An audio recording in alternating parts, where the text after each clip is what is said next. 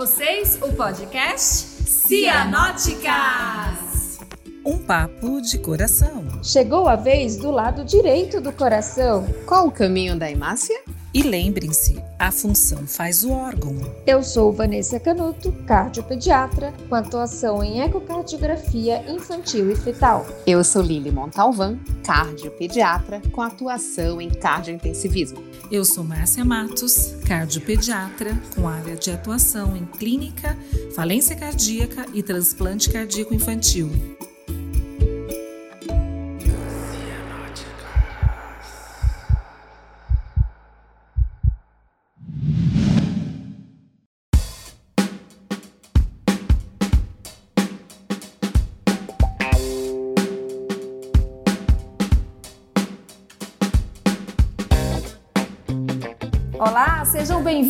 A mais um episódio do podcast Cianóticas. Oi, gente. Oi, pessoal, tudo bem?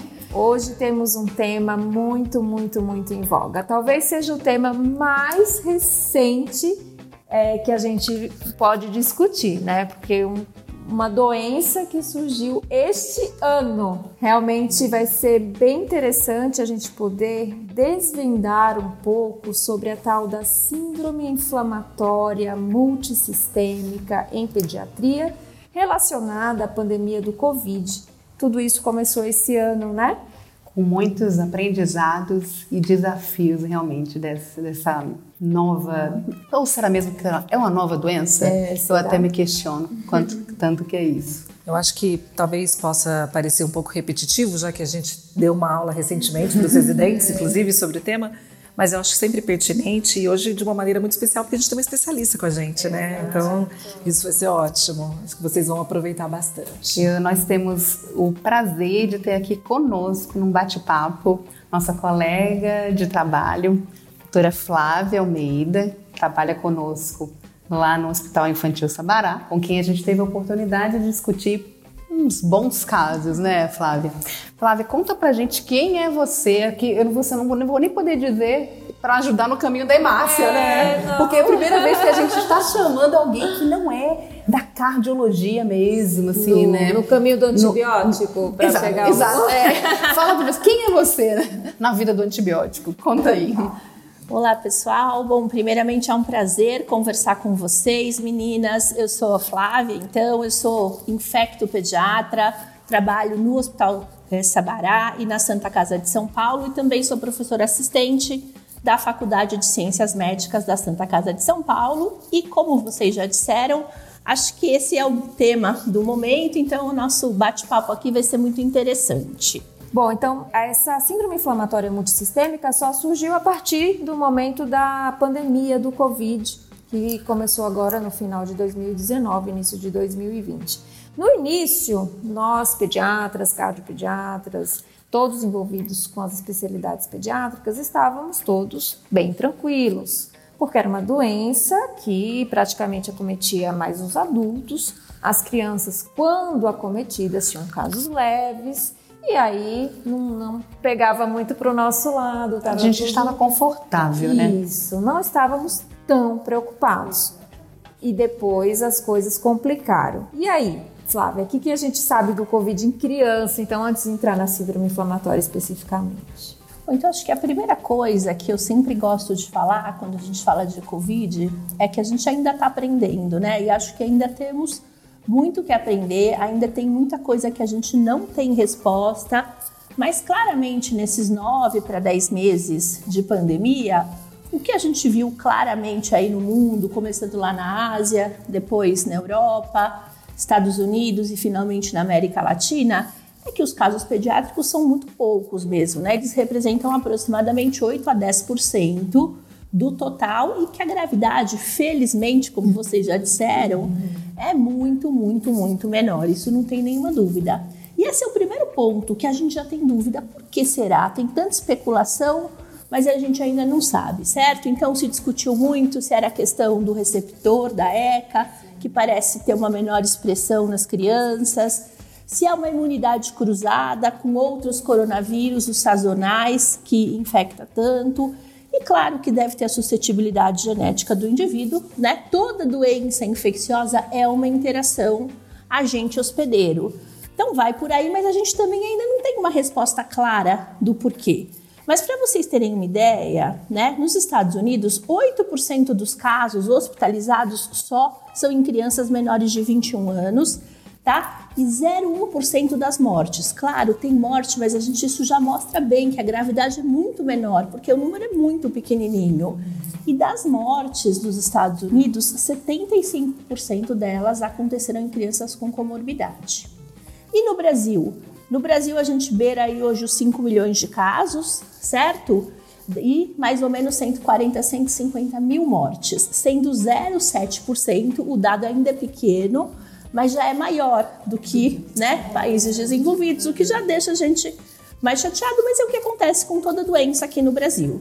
Certo? Então, 0,7% das mortes são em menores de 18 anos. A gente tem aproximadamente mil mortes uh, que aconteceram nesta pandemia no Brasil em crianças por Covid-19. Esse é o que a gente pode falar do Covid. É, então a gente pode interpretar que continuamos relativamente tranquilos, né? não que não, não devam ser feitas medidas, mas a gente sabe que a agressividade na criança é bem menor. Mas aí começou a pandemia em janeiro, fecha tudo, tal, todo mundo tranquilo. Em abril começa lá, olha, eu vi um caso de Covid em criança junto com Kawasaki nos Estados Unidos, que coisa estranha, que associação estranha.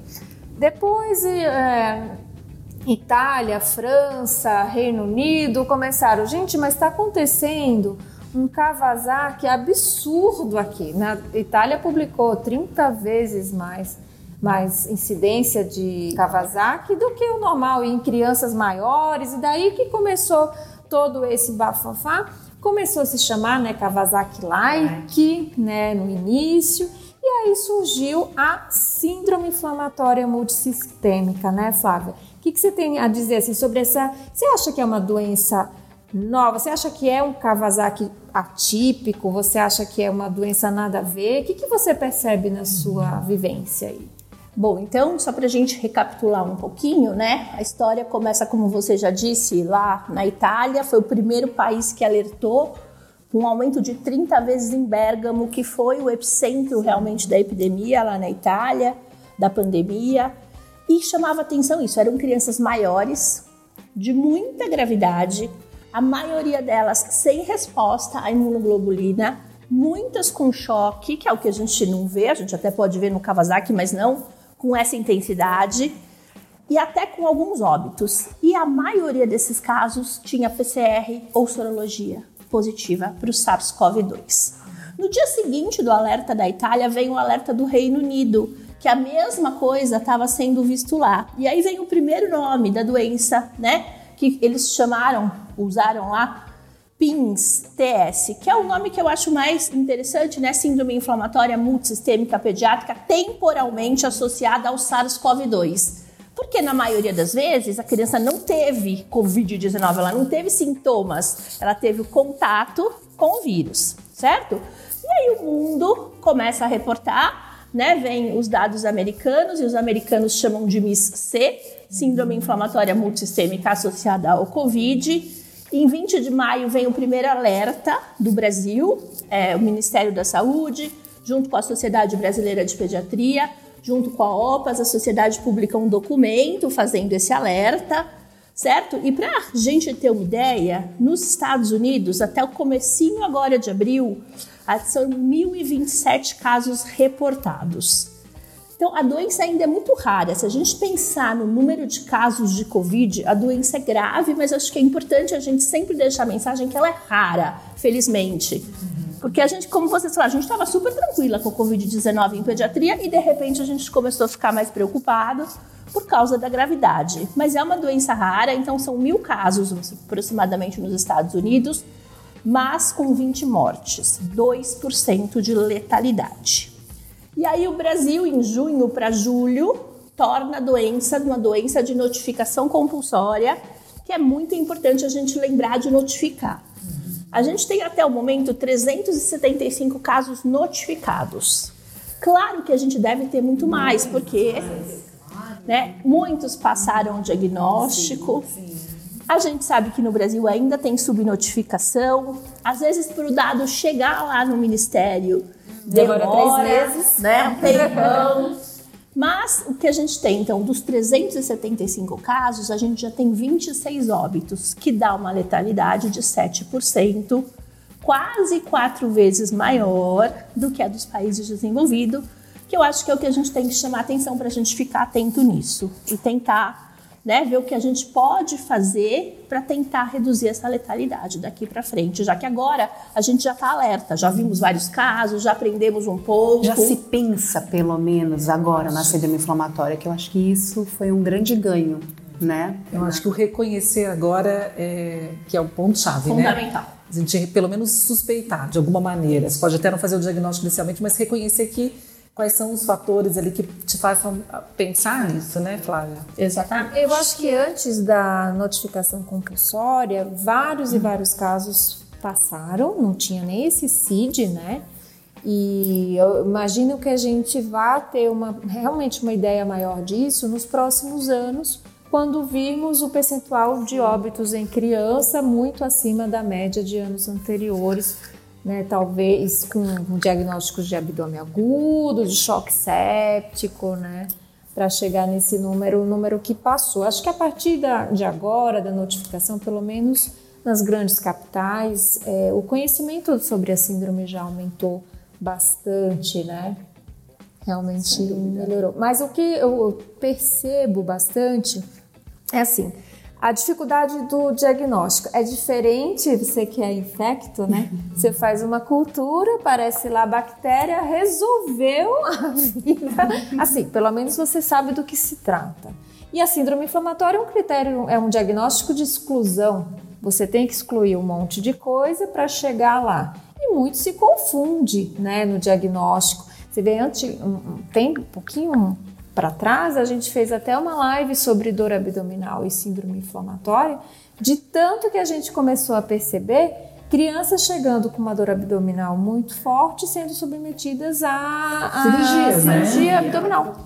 E, né. Brancas, cirurgias brancas. É assim, né, é aquela coisa, forma. tá tudo inflamado. Apêndice é, permeado. É, é, inflamado tá. Você tirou o apêndice, mas era a real é, a real doença daquele paciente, né? Uhum. Então, assim, é, esse, esse diagnóstico eu ainda acho confuso. É bom saber, lembrar, saber que, olha, existe essa doença.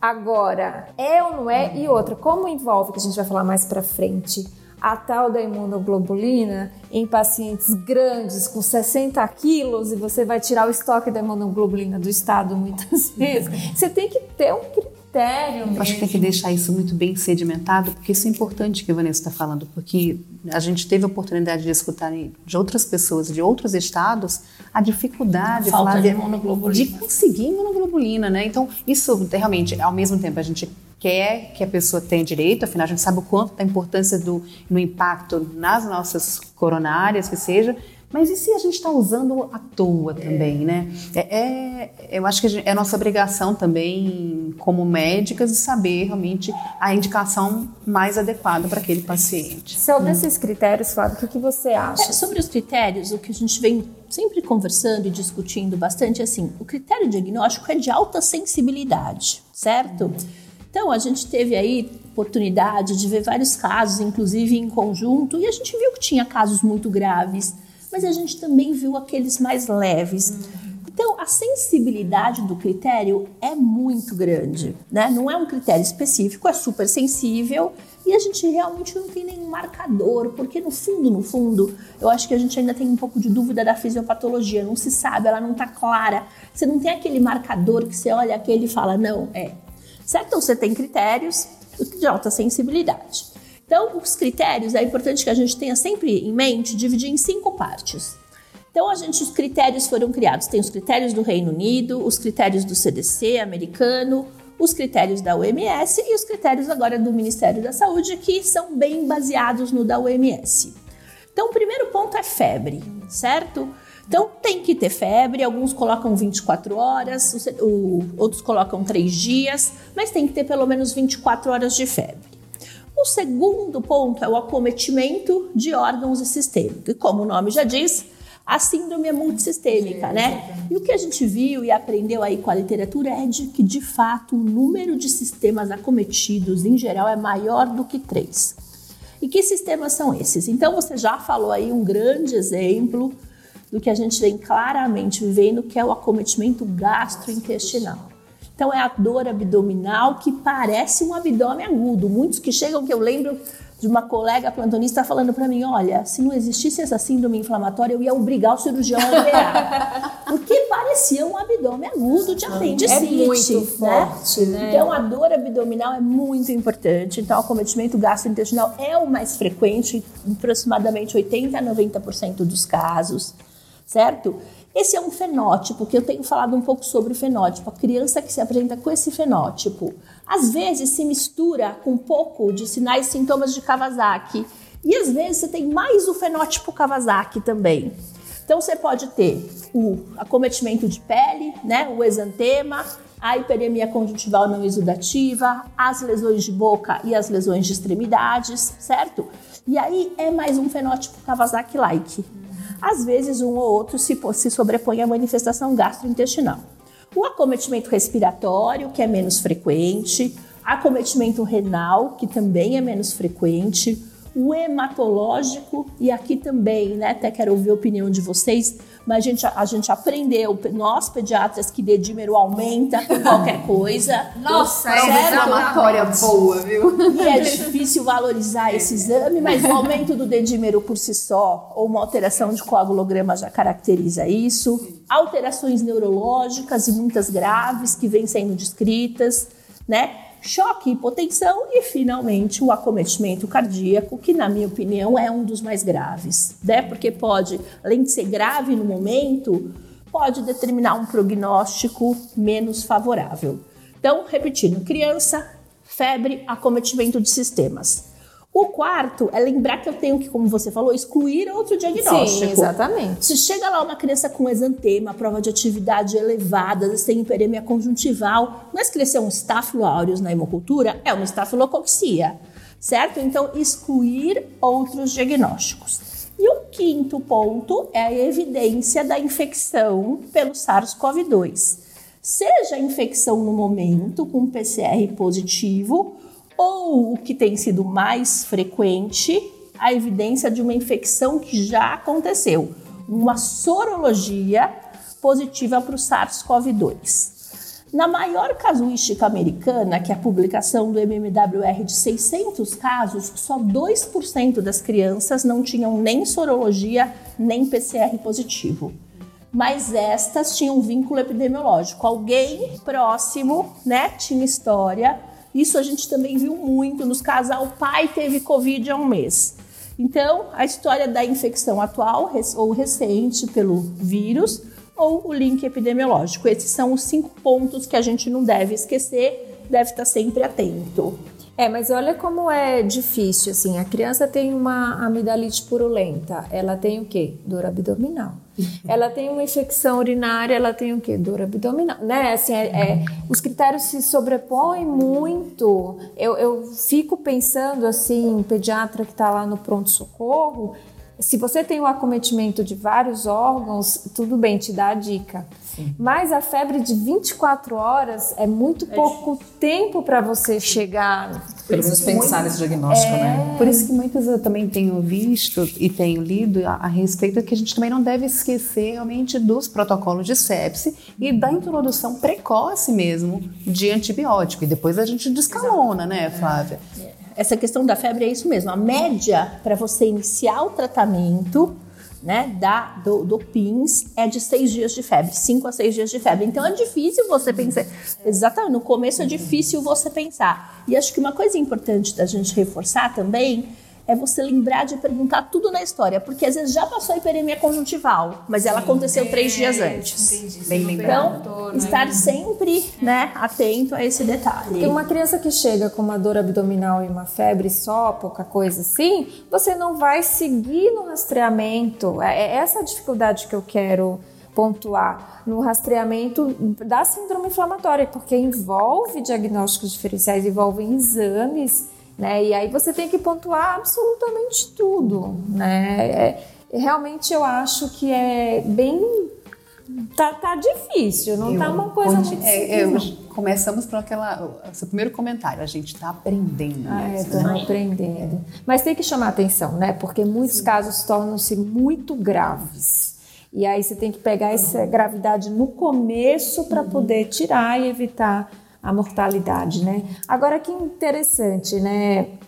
Essa questão de Kawasaki, Kawasaki-like, você viu, né, Flávia? No Japão não tem, né? Síndrome inflamatória. Nem na China. Gente, Nem na China. Então, é engraçado, é um gatilho A Ásia não descreveu. É. Teve que chegar na Europa para a gente vivenciar o que era isso. Eu acho que é por isso que já. Acho que ninguém fala mais que é um Kawasaki-like, né? Eu acho que não é, eu acho que é diferente mesmo da doença de Kawasaki, né? Então acho que esse ponto que você falou é muito interessante. Por que, que a Ásia não descreveu? Será que lá o número de casos foi muito pequeno, né? 80 mil casos na China foi muito. Precisa olhar perto do que a gente, Que a gente vive tem, hoje, né? nós, Aham, Estados Unidos, é um pouquinho. Ou será que de fato a predisposição genética é fundamental e não tem isso lá na Ásia, certo? Porque o Kawasaki ele tem essa clara predisposição genética, né? Nos asiáticos, ela foi descrita pelo Dr. Kawasaki, que inclusive morreu esse ano, certo? É, lá no Japão, né? Então me parece que é uma doença diferente e eu acho que quando a gente aprender um pouco melhor sobre a fisiopatologia, a gente vai entender qual que é melhor, qual que é a diferença. Uma das hipóteses é o tipo de tempestade de citocinas. Vai, vamos dizer, no Kawasaki você tem liberação de citocinas, mas provavelmente um tipo de citocina e numa intensidade menor. E aqui no PINS você tem realmente uma tempestade, mas com outro tipo de citocina. Então isso provavelmente diferencia. E nós que vivenciamos alguns casos vimos que é diferente mesmo, gente. É criança grande. Sim. A média de idade é 8 anos. Você não vê Kawasaki em criança grande. Quando você vê, você fica assim, ah, é Kawasaki mesmo? Né? Kawasaki é doença de criança pequena. É muito mais grave. Isso a gente também viu claramente, né? O choque é muito mais frequente. A resposta à imunoglobulina é em 50% dos casos só. E Kawasaki é mágica, né? A doença que a família fala para você: nossa, você deu um remédio mágico, você deu imunoglobulina hoje, amanhã você chegou, sumiu tudo. É o remédio mágico. E a gente não vê essa boa resposta. Grande parte precisa ir para o corticoide, né? E depois disso, alguns têm que seguir lá para os anticorpos monoclonais. Então, parece elas têm, tem o fenótipo Kawasaki aqui no PINS, mas eu acho, eu entendo que é outra doença e que a gente realmente ainda tem muito a aprender qual que é a fisiopatologia disso. Você poderia até pensar que alguma, não que eu queira outra pandemia, pelo amor de Deus, mas que isso pode, qualquer vírus na realidade, qualquer, é, vamos dizer, patógeno pode evoluir para um Kawasaki-like, então, Que é o que a gente Flávia. sempre imaginou, né? Quem causa Kawasaki? O que, que a gente fala? Ah, um vírus, teve uma infecção viral e agora tem Kawasaki, certo? E parece que os coronavírus, os sazonais, realmente eles estão mais associados ao Kawasaki. E talvez esse veio aí de uma forma, né? Dessa forma tão grave, causando essa doença. E fora ah, o Kawasaki, você percebe essa tempestade de citocinas em outras doenças, exceto assim o que a gente já sabe de estafilocoxias e streptocoxias? Dessa forma, eu não, Não, conheço né? nenhuma. Daí a gente viveu, querendo ou não, a gente viveu a pandemia de influenza em 2010. Gente, nós somos da, da geração que já vivemos uma pandemia na história, certo? na nossa história, estamos na segunda. É verdade. E não vimos nada disso. Nada disso, exatamente. olha que a influenza, na fa- fez mais estrago, né? A gente estava mais preocupado, né? Exato. Da parte, do ponto de vista respiratório, acometimento pulmonar, muito mais frequente para criança. Graças a, até essa a pandemia foi que houve uma melhora gritante no- nos recursos da, da ECMO até. Vale só salientar. Ou Melhorou-se muito, né? É, é necessário uma catástrofe para a gente ter uma evolução tecnológica, né? Eu estava também, assim, eu, eu vejo bastante caso no hospital onde eu trabalho, muitas suspeitas que se confirmam e outras não. E aí eu fico percebendo uma questão seguinte. As pessoas, me dá a sua opinião, né, Flávia? As pessoas acham que o Kawasaki em si não existe mais, só existe uhum. síndrome inflamatória, né? Inclusive a gente conversa e eh, eles descrevem casos típicos de Kawasaki em criança pequena, um ano, um ano e meio, com todo os, os, todos os comemorativos, mas pensando na síndrome inflamatória. Está confuso isso também. E outra coisa que eu queria te perguntar é a sensação que eu tenho. Se chega uma criança com febre e dor abdominal e sintomas de Kawasaki, sendo que é uma criança maior, eu já isso já me chama muito, muito, muito atenção. Você tem essa, essa percepção também? Perfeito. Eu acho que do Kawasaki a gente tem o seguinte: esse último mês, esses últimos 10 dias, vai, último mês eu já nem lembro, a gente teve um Kawasaki clássico num bebê de 10 meses de vida. E aí a gente trouxe justamente, é justamente essa discussão. Era um Kawasaki clássico, febre, quinto, dia, quinto sexto dia de febre, exantema, hiperemia conjuntival, alteração de extremidades, alteração de boca, só não tinha o gânglio. E agora? Hum. Será? Como eu vou chamar essa doença neste momento? Eu vou chamar de doença de Kawasaki ou eu vou chamar de PINS, de síndrome inflamatória? E aí, olhando um pouco a história, né, que é sempre, sempre reforço que é tão importante, essa criança não tinha história de contato nenhum, estava só com os pais, todos bem. Bom, vamos fazer um PCR e uma sorologia. Sim. E veio negativo. Acabou. Isso é Kawasaki. Isso é um Kawasaki. Uhum. Não tem Você não vai seguir aquela, aqueles Exato. laboratórios, aquele monte de e foi, e foi um Kawasaki perfeito. Deram imunoglobulina, foi mágica. No dia seguinte a criança estava ótima, teve alta. E se viesse positiva a sorologia? Pois é. E agora? Era tudo, eu tô contando, da história de Kawasaki, faixa etária de Kawasaki, tudo, só que ela veio com uma vamos porque a mãe dela tinha uhum. tido Covid há um mês. E aí? Olha que dificuldade. E aí a gente vai chamar de síndrome inflamatória. E vai notificar, porque essa é a orientação. E eu acho que é justamente isso, porque o critério ainda é de alta sensibilidade. Sim, certo? não especificidade. Porque assim, crianças que tiveram contato com Covid também vão ter o seu Kawasaki clássico eventualmente. Mas neste momento, porque ela preencheu os critérios. Então, preencheu os critérios, tem a sorologia positiva, acabou, é síndrome inflamatória. E eu tenho chamado esses casos de fenótipo Kawasaki. É aquela que fez tudo de Kawasaki. E que, se for um caso exatamente como esse, esse, para minha alegria, não veio a sorologia positiva, então chamei de Kawasaki. é Kawasaki mesmo. Mas, se não, a gente vai e vai notificar, inclusive. Eu acho que isso vai ficar até que a gente consiga melhorar um pouquinho os critérios diagnósticos para poder diferenciar claramente o que foi. Quando é assim bem definido, né, Flávia, é tranquilo, né? O problema são aquelas zonas cinzentas, né? Que é, é ampla. Nossa, exato. Quando o paciente lê o livro, tá tudo Aí certo. Tá ótimo. Mas eles nem e para a gente poder tomar realmente essa decisão. Mas né? se você for pensar, a gente está em outubro. né? É. É, no começo do ano, em 2021, não, não teremos o diagnóstico de Kawasaki mais, porque todo mundo vai ter ah, tido sim, vai ter contato, tido contato e uhum. esse, né, realmente precisa refinar um é. pouco mais os critérios para saber como seguir, porque não é só dar o diagnóstico. Você tem que saber o que esperar daquela criança. Porque tem a condução depois, o que a gente tem uma rotina, né, que Exatamente. deve ser feita, né? Eu acho que é legal a gente estar tá falando disso, porque principalmente para o nosso colega pediatra, né? Porque é ele que vai pegar isso, inicialmente, pelo menos, né, quando chegar no pronto socorro. E essa dúvida vai estar sempre ali martelando, né? Então, é, é porque como é, fica muito grave, eu entendo assim, né? É, é, muito grave. Então a criança pode estar super bem hoje, péssima amanhã. Exatamente. Assusta, assusta isso, é, né? É porque é dessa forma sim. mesmo. Pode e você também não pode internar todas as crianças que apareçam com uhum. 24 horas de febre e dor abdominal só.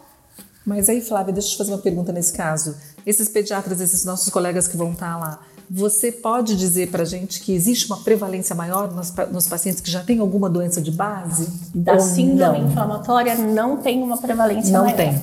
80% das casuísticas, em 80% dos casos, os pacientes são saudáveis. Então, assim, eu digo, PINS é doença de criança saudável. E pra podemos gente, dizer isso. Podemos dizer isso. É aquela criança que não teve nada neste momento, né? Em, em começo de outubro de 2020, estava lá isoladinha na casa dela, sem sair de casa, criança que desenvolve esse quadro, tá? E outro dado importante, você falou disso, né, de criança saudável. Nessa criança saudável, gente, olhando todo, você fecha o diagnóstico. Na criança que tem comorbidade é tão difícil fechar o diagnóstico porque tudo se sobrepõe. E acho que vocês também tiveram oportunidade de ver alguns pacientes mais graves na UTI, né? Que às vezes eram pacientes com comorbidades, que já é, encefalopatas, que já, né? Muitos, algum deles, algum, alguns deles que já é em ventilação mecânica. E aí o paciente vem com esse quadro de febre, às vezes já está lá na UTI, febre, piora das provas certo? Algum acometimento de órgão e nesse paciente é o que eu acho mais difícil chegar a alguma conclusão. No paciente saudável você consegue bater o martelo, mas no paciente com comorbidade é muito mais complexo. Se você tem culturas que, né, positivas, já te ajuda. Mas você resolveu, mas se não, você negativa. Exato. É. E sobre os exames laboratoriais, o que, que você acha? A minha preocupação é fazer o tanto exame, porque é um custo, tem vários hospitais que não disponibilizam. Aquilo que a gente comentou no início, né? A percepção que a gente vai tendo ao longo do tempo. Gente, dedímero aumenta com tudo. Eu achei que era e só a gente síndrome inflamatória. A gente não dosa dedímero de criança, a menos uhum. que você tenha uma suspeita, não, não é? Não é uma rotina, Sim. né? Não é a nossa rotina. O que, que você é acha que realmente Então, eu acho que a gente tem dois pontos aqui, né? Três pontos. Primeiro, eu só queria reforçar que a gente também não quer deixar o pediatra, coitado, né, neurótico lá, que qualquer coisa. Eu, acho, eu sempre gosto de reforçar que é muito importante, lá no, mesmo no pronto-socorro, que às vezes a gente atende um pouco mais rápido, com maior agilidade, mas é muito importante a gente olhar com atenção a história e o exame físico.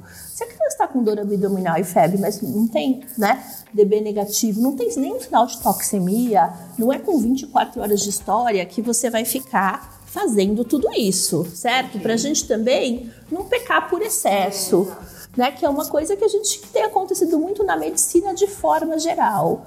Mas eu acho que com uma história bem feita, uma anamnese bem feita, um exame físico bem feito. Se você está em dúvida, espera um pouquinho, abaixar a febre, reavalia o paciente. Aqui, em geral, o paciente não está bem, ele está mais toxemiado, então a gente precisa ficar atento a isso. Nos exames laboratoriais, acho que vou falar primeiro em relação ao diagnóstico de COVID, né? Da infecção pelo SARS-CoV-2. O que, que eu penso? Então, você vai avaliar na sua história primeiro o vínculo epidemiológico, se alguém teve, e eu acho que é importante já colher de cara o PCR e a sorologia. Certo? A maioria dos casos o PCR é negativo e a sorologia é positiva. Mas e às vezes demora, dependendo de onde você trabalha, o PCR demora, a sorologia demora, você pede um, dali a três dias vem o resultado. Então já colha os dois, o PCR e a sorologia, que isso vai te facilitar, vai te agilizar, tá? Apesar que depois a gente pode falar um pouquinho de tratamento, você não deve depender desses resultados, né? Para não também perder tempo, principalmente se for um caso mais grave. Exames gerais, o que, que a gente vai olhar? Então a gente vai olhar hemograma, PCR, VHS e eventualmente, se você trabalhar em algum lugar que tem calcitonina, você pode pedir também, o que é mais raro, né? Aqui no Brasil e estamos em São Paulo, né? No resto do Brasil mais difícil ainda. Então, normalmente você tem anemia, certo? Você tem é, leucocitose com neutrofilia e linfopenia. E muitas vezes o que é muito aqui que, que ajuda, te ajuda a te diferenciar de Kawasaki é a plaquetopenia. Você não tem Kawasaki com plaquetopenia. O Kawasaki na sua fase inicial tem plaqueta normal. Depois de 7, 10 dias é que ele vai ter a plaquetose. Mas aqui a gente teve vários, né? A literatura descreve a plaquetopenia, tá? Então, PCR alto, VHS é um exame que eu sempre gosto de lembrar, que sempre vem alto, acima, tem visto os VHS acima de 80 em geral, né, bem importantes. Aí os exames da coagulação, coagulograma, TP, TTPA e o dedímero, que a gente já falou que tudo bem, ele te é, te ajuda nos critérios diagnósticos, porque todo mundo vai vir com o dedímero alterado, então você pode considerar que ele tem alteração do sistema hematológico. Se fechar, colhe o dedímero. Colhe um dedímero que ele vai te ajudar, exatamente. Eu também aprendi agora, né, o que é um dedímero. A albumina, que muitas Sim. vezes está baixa, a gente tem visto a albumina em torno de 2, 2.2. A ferritina, que em geral está elevada, fibrinogênio, DHL e triglicérides, ureia e creatinina. E aí agora eu vou deixar para vocês falarem, que são as nossas especialistas sobre o BNP e a troponina, que na minha opinião, principalmente a troponina, também é um exame de muita sensibilidade, porque eu vi tantas alteradas e eu falava, e agora, como eu interpreto isso? Bom, você não me fale de troponina. Porque há uns dois anos atrás eu fiz até uma hashtag Eu odeio troponina. Ela, ela aumenta Não, eu tô brincando. muito fácil. É, é de que eu são odeio. primos irmãos, é, É, isso. São. São primos irmãos. E aí, é, às vezes, confunde um pouco o diagnóstico, né? E gera fazer tanto exame. A hora que você vê uma troponina aumentada, as pessoas ficam enlouquecidas e começam a colher exame a cada, A seis, cada seis horas. horas, calma, que não tem ninguém infartando, né? Não, colher exame ainda vai. O problema é pedir eco. É, eu diria que a cada 12 horas. A gente tá tentando deixar bem, mas pelo amor, olha, é com a cada 48 horas, 72 horas, se tiver alguma alteração e tudo. Eu passei uma fase complicada de troponina, eu até realmente fui estudar bastante, porque em qualquer quadro, um choque séptico mais intenso vai alterar. E isso não necessariamente implica numa disfunção ventricular. Não, não é obrigatório você ter uma troponina é alterada para você ter a disfunção ventricular. Então, às vezes vem uma troponina muito alta e um eco normal, e isso é muito, muito, muito questionável. Por isso que eu estou brincando aqui, é que é um Eu acho que atrás, até, isso- até, até atrapalha, né, Van, na verdade. Porque é, é- também não é, é específico de dizer, olha, tem alguma coisa alterada realmente no nosso miocárdio, né? Qualquer, qualquer dessas infecções também podem causar mesmo, né? As alterações, já que também o, do- o coração, ele é um dos mais acometidos no, no PINS. Então, não é incomum a gente ver nos que a gente colhe essa troponina mesmo. E nem todos têm disfunção ventricular grave que justifique, né, essa tropo tão alterada. Isso fazer uma é super curva, né? importante. Para mim fica super importante, bem mais esclarecedor isso que vocês estão falando, justamente por isso. Porque quando eu vejo, eu sou uma pessoa mais tranquila, eu diria, mas eu vejo as pessoas muito assustadas quando vem uma troponina elevada, mesmo com eco normal. Eco e eletro normal, a gente É, tem é pedido. muito difícil, porque às vezes a pessoa colhe troponina né, naquele kit, né? E aí o eco é normal e aí te pergunta, tá, e agora? Eu doso quando troponina? Eu não, não sei. É super difícil, porque as pessoas às vezes pensam nessa questão da curva, né? Será que vale a pena Eu fazer uma curva ou casar não? realmente com a avaliação da função ventricular, assim, da, da função miocárdica, né? Eu acho que não tem por que valorizar, eu acho que acompanha-se, mas eu acho que pegar isso de pensar como num paciente infartado, de você colher enzimas a cada seis horas, eu, isso é fora, é, é, eu acho que não precisa. São eu acho que tem que ser colhido sim, com uma, uma frequência para acompanhar, como a gente faz as outras provas de inflamação também, mas ele não é aquela. Ah, quem tem tropo alterado vai ter disfunção ventricular. Não, a gente está vendo bem isso, que não Talvez é bem o que isso você está gente- falando, Lili, para o pediatra, para o colega que está vendo, você pode fazer, você tem uma troponina, uma troponina elevada, um BNP elevado, que vai talvez ser traduzido como uma injúria miocárdica naquele momento, você vai fazer um ecocardiograma, um eletrocardiograma, que isso faz parte do pacote. Veio um eco normal, um eletro sem alterações significativas, você já pode ficar um pouco tranquilo. Vou repetir os exames? Sim, certamente você vai repetir, porque o seu paciente não vai ser um paciente que vai ficar internado 24 horas, ele vai ficar mais tempo internado. né? Então, talvez mereça, mas você não precisa preocupar de estar fazendo uma curva ou ficar realmente repetindo isso a cada 24 horas. Então, vai- é um contexto, né? A clínica, é O que uma eu acho interessante sobre os exames é, é ter um, um uso racional e triar de acordo com o quadro clínico do paciente. A gente sempre fala isso, como a Flávia acabou de falar. O paciente está lá chutando bola, eu quero realmente pensar, será que isso é o início de uma síndrome inflamatória ou não? Mas eu não preciso fazer todos esses exa- exames de uma só vez.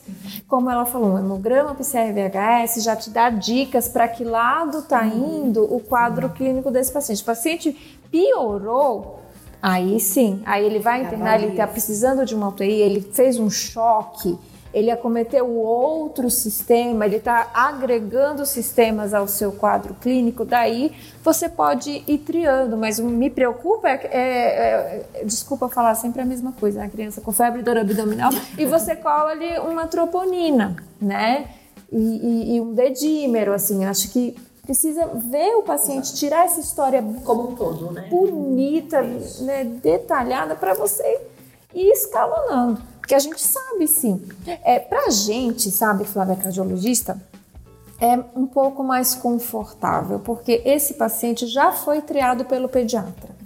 Né? Então. E já chegaram na hora certa, é, no diagnóstico. Então, não, geralmente não somos nós que vamos entrar no Sim. mérito do diagnóstico. Mas o pediatra isso é muito importante, sem dúvida. É, então, geralmente já foi triado. É, eu, um pouco antes, porque eu faço eco, então muitas vezes é pedido o eco, mesmo nessa criança que está muito bem, para pensar em sinal inflamatório, não necessariamente uma disfunção ventricular, mas um pequeno derrame pericárdico, uma insuficiência discreta valvar já chama a atenção, e isso eu, eu realmente acho que é pertinente, chama a atenção de que essa criança está inflamada, né?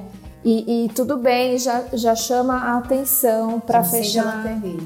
Já acende a lanterna. Por que, que uma criança que está, sei lá, com uma infecção urinária ela vai estar tá com um derrame pericárdico, Sim. né? Por que ela vai estar tá com uma insuficiência valvar? Então você vê que ela está inflamada, isso dá uma dica, né? Isso eu concordo. Mas aí a disfunção ventricular por si só, a gente só pega na UTI.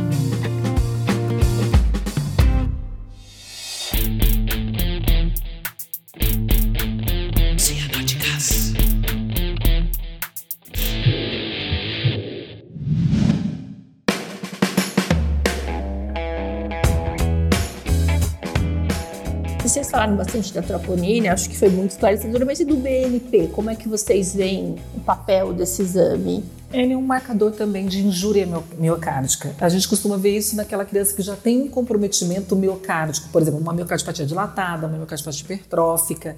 Ele, às vezes, na doença multi-inflamatória sistêmica, pode vir aumentado, mas não muito especificamente. Pode ser um marcador assim um pouco inespecífico também nessa situação. Aí você vai ter que nesse caso, acompanhar, ver como é que vai ser a evolução, não só laboratorial, né, mas ecocardiográfica e a criança como um todo do ponto de vista clínico, como a gente já falou aqui. Mas é um marcador de injúria. E para a gente pegar esse marcador elevado numa síndrome multi-inflamatória, é porque já vai estar naquela fase de um acometimento significativo. Né? Geralmente, na criança que está indo bem, que você está tratando, você já instituiu o seu tratamento, talvez a gente não veja isso tão é, imediatamente, né?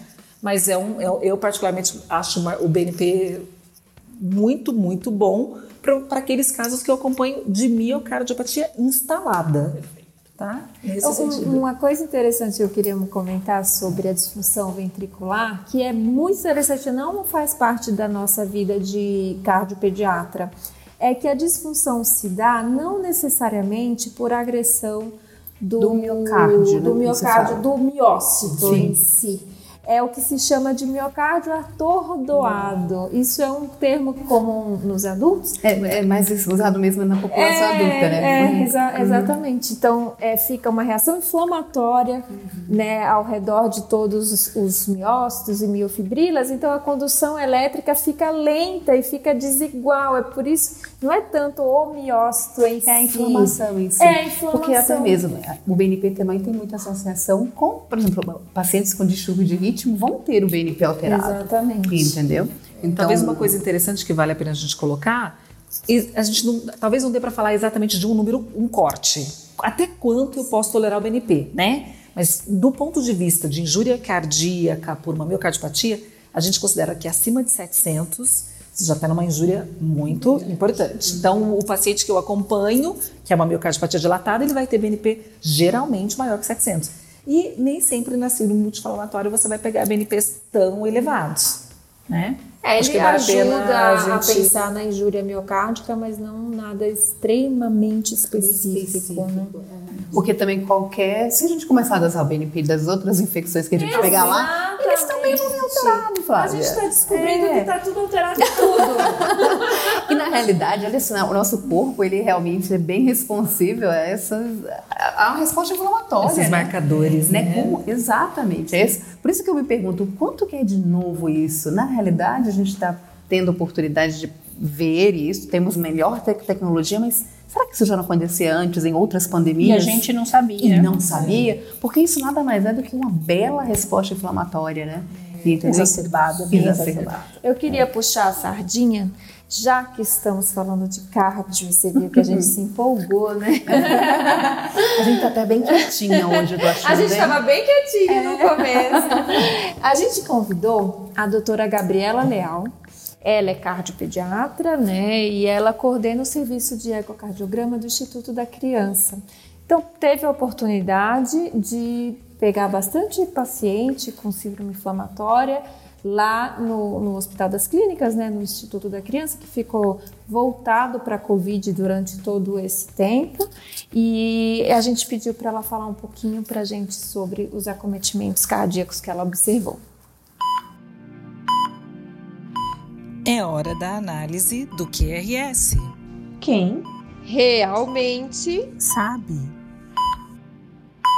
Olá, eu sou a doutora Gabriela Leal e hoje nós vamos conversar um pouquinho sobre o comprometimento cardíaco na síndrome inflamatória multissistêmica da criança nos casos de infecção pelo SARS-CoV-2. É importante salientar que o comprometimento cardíaco é um dos critérios, segundo a Organização Mundial de Saúde, para diagnóstico da síndrome inflamatória multissistêmica nas crianças, quer seja pela detecção do aumento das enzimas que são marcadores de injúria miocárdica, como troponina, é, como o BNP, ou os achados ecocardiográficos de disfunção ventricular, de alteração coronariana, derrame pericárdico, disfunção valvar, tudo isso entra como critério diagnóstico de MISC, segundo a OMS. A incidência de alterações cardíacas nas crianças com MISC, segundo a literatura, é bastante variável, mas por volta de 30 a 40% de agressão cardíaca nessas crianças é o que tem sido relatado. A fisiopatologia da agressão cardíaca na MISC ainda é ponto de pesquisa, né, de interrogação científica. Mas o que já se sabe é que na MISC existe uma grande tempestade de citocinas e essas citocinas trabalham como depressoras do miocárdio. Além disso, um trabalho recente publicado inclusive por um grupo nosso do Hospital das Clínicas identificou a presença do vírus dentro do miocárdio. Então, o próprio vírus ataca diretamente o miócito também. Não existe só uma depressão da função miocárdica em virtude da tempestade de citocinas, existe também uma miocardite viral é, como fundo para esse quadro. E uma outra vertente que ajuda a explicar a disfunção miocárdica também na MISC são os microtrombos, as microtromboses vasculares, que já foram documentadas tanto em adultos como em crianças através de estudos anatomopatológicos. E daí uh, a relevância da anticoagulação nesses pacientes mais graves, que apresentam uma forma de doença mais séria, com disfunção ventricular importante. E por último, vem as lesões coronarianas. Normalmente você tem dilatações coronarianas, ectasias de coronário ou até aneurismas localizados, que na maior parte dos relatos tem sido descrito que isso involui. Então as crianças conseguem, na, no segmento, resolver esse processo de dilatação coronariana, mas alguns pacientes em segmento demoram mais para reverter esse processo. Então, nas crianças que nós temos acompanhado no Instituto da Criança, algumas ainda não reverteram, mesmo depois de um mês de acompanhamento. E é importante salientar que no ecocardiograma, você precisa observar sinais precoces de coronarite, não só a dilatação coronariana, ou o próprio aneurisma, mas também o aumento do brilho perivascular, a irregularidade da parede coronariana, isso são sinais precoces de coronarite que têm que ser descritos pelo ecocardiografista que está fazendo diagnóstico ou acompanhamento desses pacientes com MISC. E por último, falar que além do cálculo da fração de ejeção, da pesquisa de derrame pericárdico e da disfunção valvar no ecocardiograma seriado, é muito importante incluir outros métodos como o speckle tracking, que tem se mostrado bastante útil tanto no diagnóstico como no acompanhamento das miocardites. Então, isso é inclusive é, matéria de estudos que começam a sair na literatura em adultos, mas que isso também deve ser amplificado para criança. Então, sempre que for possível, incluir na avaliação ecocardiográfica o speckle tracking.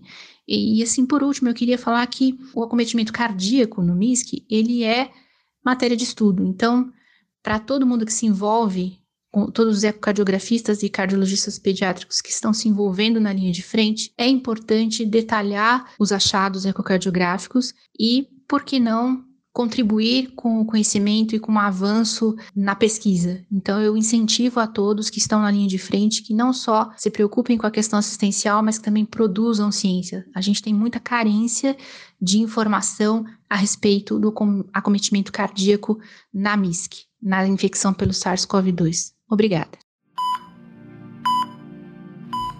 Gabi, muito obrigada pelas suas palavras e suas observações. Você é sempre uma entusiasta da ciência e você terminar com isso só nos empolga mais.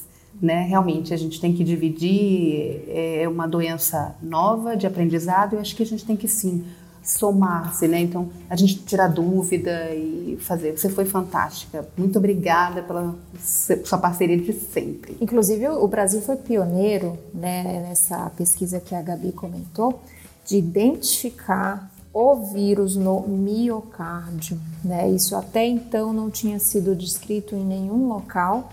É, isso no contexto da síndrome inflamatória, não no contexto do, da criança COVID, né? Foi um caso bem grave, a criança evoluiu para óbito e depois foi identificado o vírus no miocárdio. Então, como ela falou, não é só a resposta inflamatória, existe também um, um acometimento do vírus no miocárdio. Qual proporção não sabemos. É, e também teve um outro caso descrito de identificação do vírus no apêndice. Né? Então, as, isso, isso, já é o pioneirismo brasileiro, isso aí. Queria só fazer mais um adendo em relação aos exames laboratoriais, que é o painel de citocinas, que também é super pouco disponível, especialmente no SUS. Mesmo nos laboratórios privados, a mais disponível é a interleucina 6, a IL6, que é o que a gente tem conseguido fazer nos hospitais privados. Mas se você tiver a possibilidade de fazer, eu também acho que é interessante especialmente a IL-6 e a IL-1. Por quê? Porque se for aquele paciente que você deu imunoglobulina, não respondeu, deu corticoide, não respondeu, eventualmente um caso que está mais grave, você vai ter que partir para os inibidores de interleucina. E nesse momento, ter a dosagem de interleucina para um controle vai te ajudar, vai ser interessante. Então, ainda é um exame de novo super pouco disponível, mas se for um caso mais grave, eu particularmente, quando tenho possibilidade, gosto de colher na entrada, gosto de colher após a imunoglobulina para ver o que aconteceu com a IL-6 se a gente for decidir depois fazer inibidor de interleucina. Mas você tem usado é, esporadicamente, tem pedido? Tenho pedido a IL-6, que é o que está comercialmente disponível nos laboratórios sempre, e sempre vem bem elevado. É um marcador de que está elevado, mas que talvez se eu colhesse, assim, como vocês já disseram, em outras doenças também já estivesse, né? Porque quando que a gente colheu interleucina, certo? Exatamente. Em pediatria, de forma é. geral. É, é. Senão a gente... É, é verdade. Outra questão que a gente comentou, inclusive a Gabi pontuou aqui, né? É sobre o, a parte de coagulação. Que essa eu acho que é uma das maiores dúvidas que a gente tem. É, olha, eu volta e meia, volto lá no, nos guidelines, pego emprestado realmente do Kawasaki para ver onde, quando é que eu começo, onde eu mudo, o que é que eu associo, porque é desafiador né? Eu tenho, eu fico bem desconfortável no sentido assim, olha, porque olha o impacto que a gente vai ter, o risco de um sangramento para uma criança que você eu pode oferecer, entendeu? E assim, ao mesmo tempo, eu pensei, se eu não entrar e for realmente, vai evoluir com essa dilatação coronária, ela formar esses microtrombos, e é, é, eu acho que aí é o ponto que realmente me deixa mais apreensiva. Posso dizer que eu estou sofrendo como você. Ai, que bom. Para decidir a anticoagulação. É difícil, eu acho é, difícil. Isso já vem desde os adultos, né? É. Essa questão de coagulação me lembra que eu me lembro muito que a gente falava usa antibiótico, não usa, usa cloroquina, não usa. Aí eu me lembro que todo mundo comentando, comentando, eu falei, a única coisa que eu queria tomar era um anticoagulante. Se acontecesse Por favor, né? Não, não me deixa de usar um Clexane. É, o resto, não sei, né? Mas assim, você vê, desde lá, desde, quer dizer, lá não, isso ainda é atual, né? A pandemia está aí. Mas a, a anticoagulação realmente é um fator extremamente importante e a gente não pode usar, como você falou, a torto é direita na, na criança, né? Eu acho que esse vai ser um, é um pano para a manga para a gente chamar a nossa outra participação, também uma querida, é, a doutora Daniela, Daniela Celeste. Ela é hematologista do Instituto da Criança e ela também tem tido alguns casos, né, tem acompanhado. Né? Então, vamos, Dani, a palavra agora é toda sua. É hora da análise do QRS. Quem? Realmente Sabe? Olá, meu nome é Daniele Martins Celeste. Eu sou médica assistente do grupo de hematologia pediátrica do Instituto da Criança, Itaci, HC FM USP, e eu vou falar brevemente sobre a visão do hematologista pediátrico em relação à criança com síndrome inflamatória multissistêmica relacionada à Covid-19. Não é de hoje que a literatura contempla a interação entre inflamação e estado de hipercoagulabilidade, bem como sepse e coagulação intravascular disseminada. No entanto, a Covid-19 trouxe uma atenção especial ao desequilíbrio hemostático que ocorre nos pacientes graves infectados pelo novo coronavírus. As publicações, inclusive, fazem referência a uma terminologia específica, com as letras CAHA, traduzindo para o português, anormalidades hemostáticas relacionadas à Covid-19. A base fisiopatológica para esse estado de hipercoagulabilidade inclui lesão endotelial intensa, uma vez que grande parte dos receptores do coronavírus estão no endotélio, tempestade de citocinas inflamatórias e perpetuação do desequilíbrio da imunotrombose, que é uma resposta imune inata induzida pela formação de trombos na microcirculação. Este desequilíbrio hemostático se manifesta como doença pulmonar e renal progressiva, êmbolos pulmonares, tromboembolismo venoso e acidente vascular cerebral em adultos. Recomendações sobre a anticoagulação nessa faixa etária são frequentes na literatura. No entanto, ainda faltam orientações sobre a avaliação do risco trombótico e manejo da anticoagulação de crianças hospitalizadas com a síndrome inflamatória multissistêmica relacionada à Covid-19. Laboratorialmente, as anormalidades hemostáticas são representadas por elevação dos produtos de degradação de fibrina, dedímero, Plaquetopenia, sendo essa menos acentuada quando comparamos com a CVD clássica. Prolongamento do tempo de protrombina, também mais discreto quando comparado com a CVD clássica.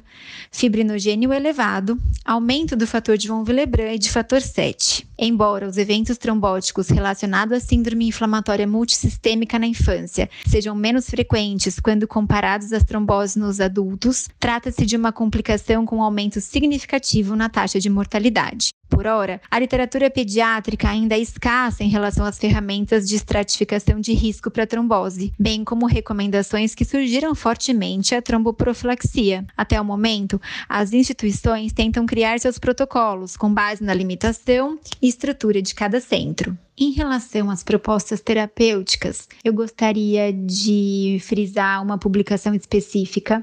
Na verdade, é uma revisão bibliográfica que saiu no Pediatric Blood and Cancer de, de junho. E ele envolve a opinião de hematologistas e de médicos intensivistas da Universidade de Colorado. É uma revisão bibliográfica bem bacana, onde eles tentam, na verdade, extrapolar o conhecimento dos eventos tromboembólicos nos adultos para a sugestão das recomendações em crianças. E essa publicação ela propõe cenário 1, então, que deve se tentar estratificar o risco de eventos trombóticos no início e diariamente. Em termos de laboratório, a monitorização consiste em hemograma com contagem de plaquetas, fibrinogênio, tempo de protrombina e dímero D. E importante observação: na pediatria em geral, o dímero D não está validado para eventos trombóticos agudos, diferente dos adultos, em que os scores são baseados, os scores eles são baseados na quantificação do D-dímero e na elevação do mesmo. E isso está associado a um pior prognóstico. Na pediatria, isso não é bem definido, portanto, o dedímero não deve ser tratado isoladamente. A segunda recomendação: avaliar cautelosamente os fatores de risco para eventos trombóticos, visto que tromboses pediátricas frequentemente estão associadas a dois ou mais desses fatores, sendo eles infecção, inflamação, uso de catéter venoso central de longa permanência, obesidade, neoplasia em atividade, hemoglobinopatias, síndrome nefrótica, doença reumatológica, cardiovascular ou pulmonar prévia e imobilização. Esse estudo sugere então a indicação de profilaxia para as seguintes circunstâncias: uma, criança com forte história pessoal ou familiar de trombose. A segunda, criança com catéter venoso central de longa permanência e mais dois fatores de riscos adicionais, ou três, criança com quatro ou mais fatores de risco. A decisão de administrar anticoagulação profilática deve ser equilibrada com o risco de sangramento da criança. Se a profilaxia farmacológica for indicada, recomenda-se heparina de baixo peso molecular ou heparina não fracionada. A anticoagulação terapêutica é recomendada para pacientes que já recebiam a terapia de anticoagulação antes da admissão e para pacientes com tromboses confirmadas. Os anticoagulantes orais não estão indicados até a presente data para crianças com síndrome inflamatória multissistêmica relacionada à Covid-19. A terapêutica trombolítica deve ser reservada para quadro, quadros de tromboembolismo pulmonar maciço, com instabilidade hemodinâmica ou para tromboses venosas profundas extensas, também relacionadas a algum grau de instabilidade. No geral, sugere-se que a tomada de decisão para que a terapia trombolítica seja instituída deva ser uma abordagem que envolva a equipe de hematologistas, intensivistas e médicos intervencionistas. A Sociedade Brasileira de, Hemat de Hematologia e Hemoterapia disponibiliza no seu site uma coletânea de aulas e de webinars que reúne opinião de especialistas e algumas revisões bibliográficas. Esses documentos, eles também apontam a tendência da introdução de tromboprofilaxia para crianças maiores ou adolescentes com dois ou mais fatores de risco. A droga de escolha é a heparina de baixo peso molecular, sendo a heparina regular reservada para quadros de instabilidade hemodinâmica. Nós, no Instituto da Criança, temos uma recomendação de profilaxia antitrombótica em pediatria para casos graves e críticos da Covid-19. É um protocolo institucional que leva em consideração toda a limitação do centro. É, para nós, o que nós sugerimos para o nosso centro é que sejam anticoaguladas as crianças com mais de 10 anos e que tenham dois ou mais fatores de risco.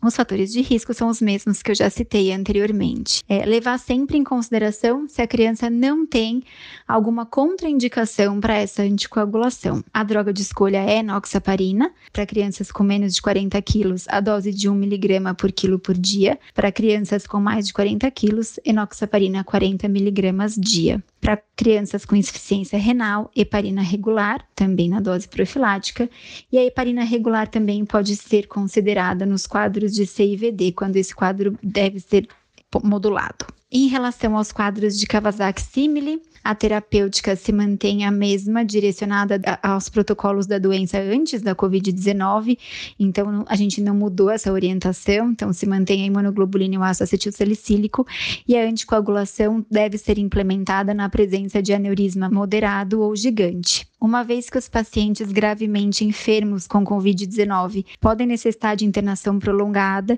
e um condicionamento físico debilitado, esses pacientes podem ser submetidos à manutenção da anticoagulação profilática mesmo após a alta, por um período aproximado de 14 dias, se não houver nenhum risco de sangramento. Eu acredito que o mais importante para ser dito foi isso e eu espero ter ajudado. Obrigada. Ok, obrigada, Daniele. Perfeitas suas colocações. Quer dizer, difícil, né, gente? Nossa. Temos. É difícil estar diante de uma situação como essa, mas nada como uma especialista para tentar esclarecer as nossas dúvidas. Agradecemos demais a sua participação. Dani, eu queria realmente agradecer. Acho que você esclareceu muita coisa, especialmente para mim, e eu fiquei com uma dúvida em relação ao fator de von Willebrand, porque a gente nunca fala para colher, não sei nem se é fácil, para ser sincera, se se se essa dosagem está disponível, mas seria um valor para a gente considerar um pouco mais, né? Queria entender um pouquinho melhor sobre isso. E a outra dúvida que eu tenho em relação a isso, numa criança que tem a síndrome inflamatória e que tem uma trombose, o que, que você pensaria? Será que ela teve uma trombose só pelo Covid? E nesses casos, eu também queria te ouvir em relação à investigação de trombofilia hereditária, como que a gente investiga nessa criança e se a gente deixa isso reservado só para criança que teve realmente uma trombose. Mas adorei seus comentários, realmente foram muito esclarecedores, especialmente para mim. Super obrigada. Eu achei muito interessante a relação né, da tempestade de citocinas com a coagulação, né, como ela explicou, a exposição do endotélio, que a gente já sabe que é isso que ativa todos e todos os mecanismos. É, também achei extremamente interessante a relação do tempo de protrombina e a plaquetose, não ser a plaquetopenia não ser tão evidente quanto na CVD, porque é uma da, um dos diagnósticos Sim, diferenciais, diferenciais né? importantes né? na, na, na UTI ali, aquela criança que está extremamente grave e love-o por causa do dedímero. Mas você tem ainda as perguntas para responder, hein, da Flávia, que aí é muito pano para manga, né? Temos muita coisa aí para discutir.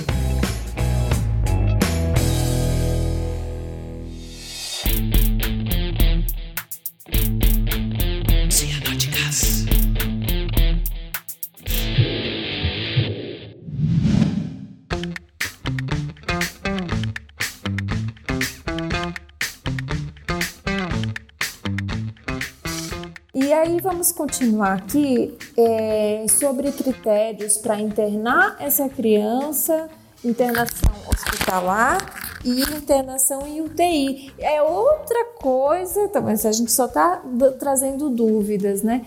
É outra questão que também está sendo discutida e está sendo implicada.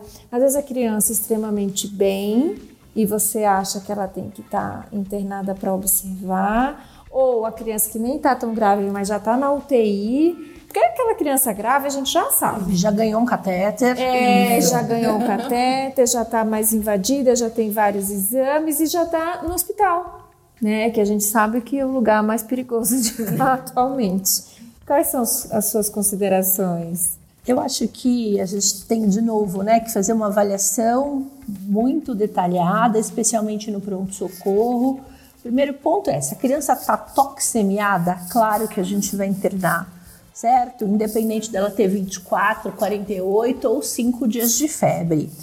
A dúvida, a grande dúvida é a criança que não está toxemiada, né? Que está com o estado geral preservada. Essa eu entendo que se tem até 72 horas de febre, certo? Você fez aquela avaliação inicial que a gente falou, ela pode aguardar na casa dela.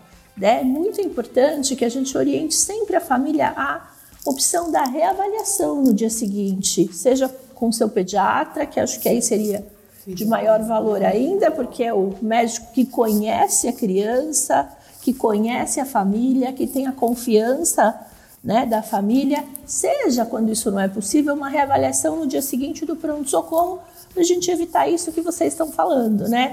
Tem um professor lá na Santa Casa que também sempre dizia o melhor lugar para a criança é na casa dela. Não tem dúvida. Para a gente também, né? Às vezes não acaba sendo iatrogênico. Então, acho que é avaliar o estado geral da criança mesmo. Né? Chamar atenção para as dores abdominais, como vocês já falaram, você que gosta tanto delas.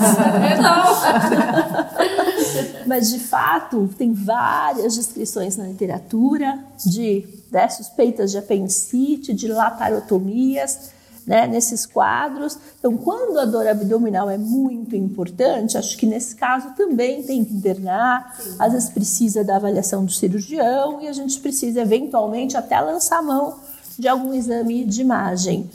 É, ir para UTI ou não? Se a criança estiver clinicamente estável, eu entendo que não é necessário em muitos serviços, como quando você vai optar por tratar a questão da imunoglobulina pelo risco de evento adverso, que é pequeno, mas existe. Né? Nesse caso, é mais interessante que a criança esteja na UTI, monitorada, mas tendo um bom acompanhamento, um monitor cardíaco também.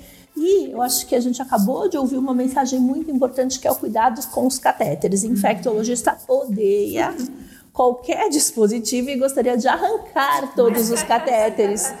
Então, além desse motivo de ser uma porta para a infecção, a gente acabou de aprender que ele também é um fator de risco para trombose, vamos evitar, uhum. né? Claro, tem criança que precisa, não dá nem para discutir isso, né? Tá no mundo, precisa estar tá chocado, tá mas que a gente possa sempre pesar o risco-benefício de qualquer procedimento que a gente está fazendo com uma criança. Concordam? Totalmente. Você concorda, Lili, de não ter catéter? Veja bem, não, eu, eu, até gosto dos catéteres, mas eu sou aquela partidária da desinvasão precoce. Ai, sempre. A minha maior briga na enfermaria do Dante Pazanese, doutora Celice, eu ouvi, ela vai concordar, são os catéteres. É, Principalmente sempre. aqueles que vêm na femoral. Eu adoro. Só que não. Nossa, só que não. É, realmente é bem complicado é, manejar esse paciente porque o pediatra ele tem muito, ele é muito mais preocupado do que um clínico geral e ele acha que a família não vai perceber esses critérios uhum. de eu estou falando do ele é um pai para criança é um e para família é, é, e para o residente Então, assim, é o, é, é o cuidado um pouco a mais, porque pela preocupação inerente mesmo das nossas condições sociais, e acaba ficando meio perdido. Mas, estando dentro do ambiente hospitalar, o critério de ir para UTI ou não, acho que é bastante claro. Sim, né? existem critérios para a gente poder ficar realmente mais tranquilos, né, para ir. E você tocou num ponto que também é muito importante, infelizmente, que é a questão social do nosso país, né? Que muitas vezes é o critério de internação de várias pneumonia, de tantas outras coisas. E a gente vai falar de tratamento ou deixa para lá essa parte porque é Nossa. bem complicada? Eu acho que na verdade é a, que é a mais desejada, viu? Eu acho também vou deixar pro mais uma oportunidade é. de bater nessas teclas do tratamento, né, Flávia? Só aí. Bom, acho que no tratamento a gente pode dizer que a gente tem quatro pontos, né? O tratamento e nenhum deles é fácil e para todos a gente tem dúvida e que não tem nenhum consenso e que a gente divide as angústias, viu? Uma procura a outra. E aí, o que, que a gente faz, né, para então, essa criança? É o tratamento é. imunomodulador, o tratamento anticoagulante, o uso do AS e o uso do antimicrobiano. Então, começando pelo que eu acho mais fácil, pelo menos para mim, que é o antimicrobiano. Se a gente for olhar, dos nossos pacientes, eu diria que 98% deles tomaram antimicrobiano e a literatura coloca 80%, né? Porque no começo você tem dúvida mesmo se aquilo não é uma sepse, certo? Mas, como a Lili falou que ela gosta de tirar o catéter precocemente, vamos lembrar de tirar também o antibiótico precocemente. Né? Não precisa fazer ou porque a mamão tem cinco dias, ou porque a semana tem sete, ou dez. Não existe número mágico para antibiótico. Não tem, não tem, não tem problema se for três dias e meio. Também não. Certo? Fantástico. Então, vamos lá, vamos Peguei tirar. a mensagem aqui, Carlos, um certo Vamos tirar. Mas peraí, você é infecto pediatra, agora eu tô em dúvida. Eu sou, mas eu sou uma defensora da resistência bacteriana, de evitar a resistência bacteriana. Acho que isso para a gente está sendo assim, muito claro, porque, principalmente cardiologista, porque gente, existem números mágicos pra gente. É. 7, 10, 14, 21, 28. Exato. Então, se for, se for um número que é um número até do azar, 13 também não tem problema, gente. Pode tirar. Se perder um catéter, não vai pegar uma veia só para dar o 14 dia. Bom, então, no antimicrobiano é isso. No tratamento imunomodulador, acho que a gente também trouxe, né? Muita coisa do Kawasaki. E não tem nenhum consenso se a gente for ver as séries de casos, né? E uma publicação recente de um grupo canadense que estuda muito o Kawasaki, vendo o que os médicos fizeram. E cada um fez uma coisa. Mas vamos dizer que a grande maioria, 70%, começa o tratamento com imunoglobulina humana endovenosa também na dose que trouxemos do Kawasaki, 2 gramas por quilo, correndo 12 horas, certo? Dose única, que é o que a gente faz para o Kawasaki. certo? O que, que a gente viu, que a gente, que, que o mundo mostrou para gente nesses meses? Que tem 50% de resposta, mas que 50% não responde. E o segundo passo, se não houver resposta à imunoglobulina, também é bastante duvidoso. Alguns optam por repetir a imunoglobulina e alguns optam já para partir para o corticoide diretamente. Nós, no nosso grupo da Infecto, temos feito imunoglobulina seguida de corticoide. Em algumas situações, muitos começam já junto com imunoglobulina ou corticoide. Ou tem até alguns dados que começam primeiro com corticoide, mas o passo mais usado e sequencial, mais utilizado na literatura é imunoglobulina, não respondeu corticoide. Que corticoide e que dose? Próximo, controversa. É claro, né? Então, o corticoide, a droga de escolha aqui é a metilprednisolona, diferente do corticoide do COVID, quando tem hipóxia ou quadro ah, pulmonar, que é a dexametasona. Que dose a gente usa? Então, naquela criança que está estável, que não respondeu a imunoglobulina, mas está estável, 1 a 2 miligramas quilo dia, tá? E a gente vai lembrar que a gente tem, depois tem que fazer um desmame lento para não ter um efeito rebote. Não é do quinto, sexto dia você deu alta, eu tiro corticoide três semanas de corticoide, com aquela coisa que eles chamam de tapering, né? De você fazendo uma redução, aquele desmame que a gente aprendeu na endócrina, é, quando a gente era residente, certo? Então, por três semanas para evitar o rebote. E quadros graves, que são mais raros, mas que têm sido muito descritos, que já chegam na UTI chocados.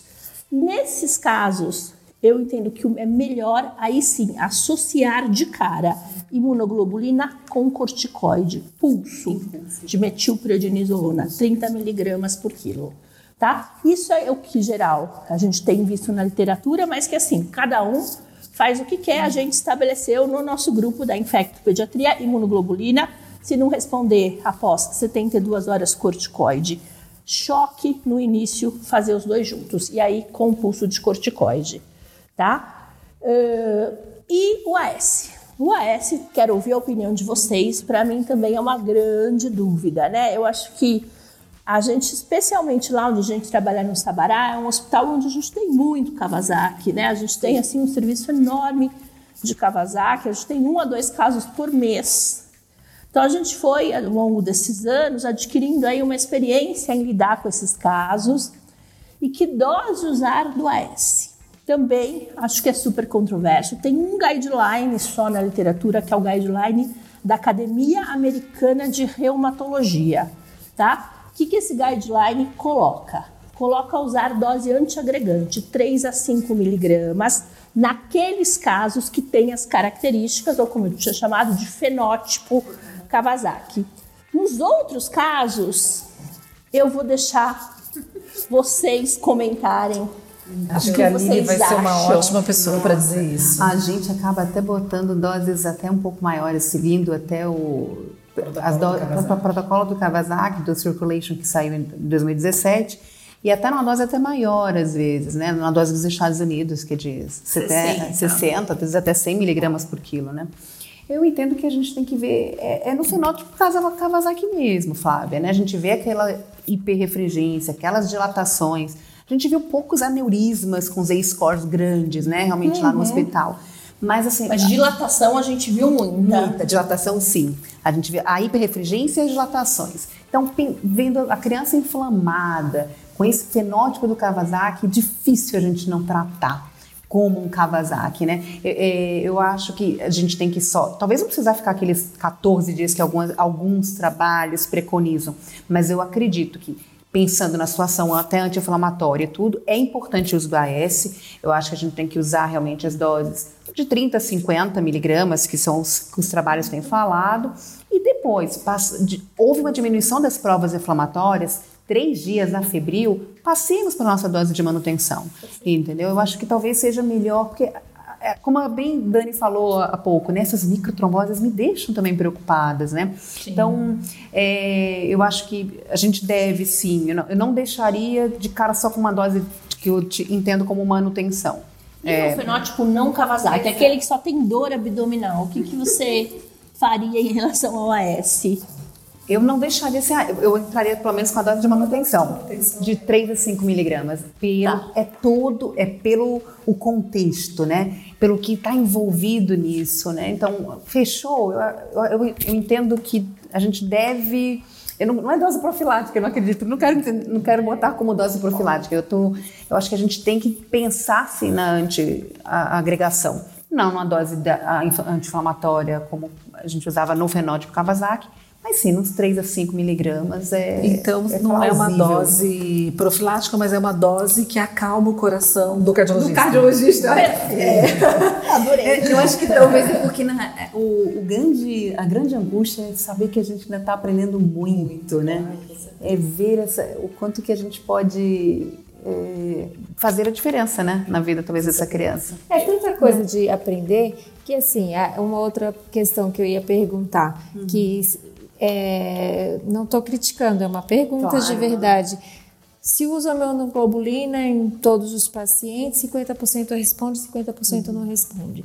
Alguém nunca tratou com imunoglobulina? Será que a- uma parcela iria responder independente disso? Sem nenhum. Eu já tive essa experiência de não É? tratar.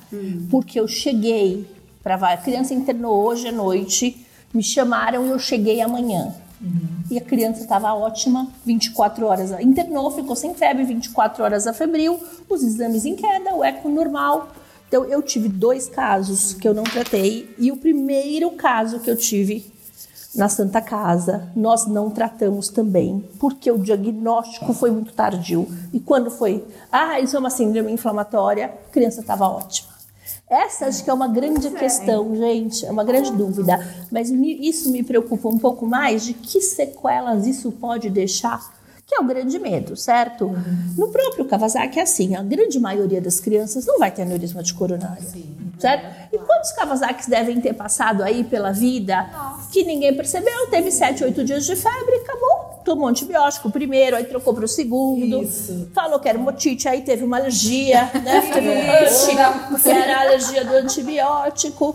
E, e o que, que aconteceu? A maioria não vai ter. Mas e será que um outro vou, vai escapar? E essa acho que é uma grande preocupação. Aproveitando da imunoglobulina, acho que vocês já falaram no começo, mas acho importante a gente reforçar que no momento, a imunoglobulina é um produto caro. É, eu vi várias reportagens nesse fim de semana mesmo da falta de imunoglobulina no país. Você já falou sobre isso. A gente está aqui na cidade de São Paulo e às vezes é difícil você imagine o que é, né? Muitas vezes o resto do país, lugares menores. Então, se você acha que é, que é síndrome inflamatória e não tem imunoglobulina e a criança não está bem, não perca, não perca tempo. Comece com corticoide. Acho que essa é uma mensagem que a gente tem que deixar.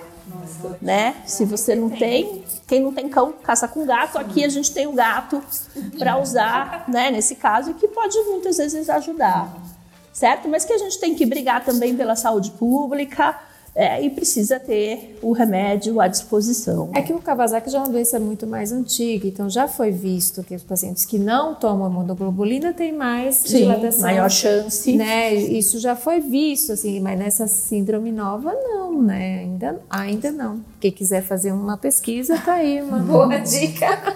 Eu Só acho que só não. que a gente podia voltar, Miri, talvez essa questão do AS, porque eu acho que talvez nossos colegas possam estar se perguntando e por quanto tempo a gente vai deixar?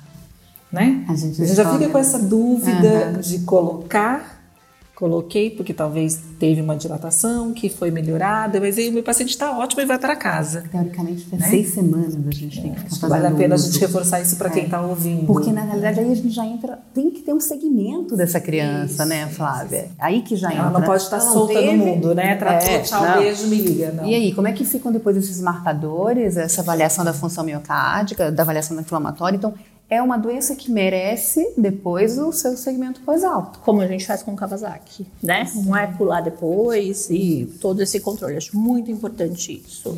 É, a gente ficou pensando assim no início da síndrome inflamatória.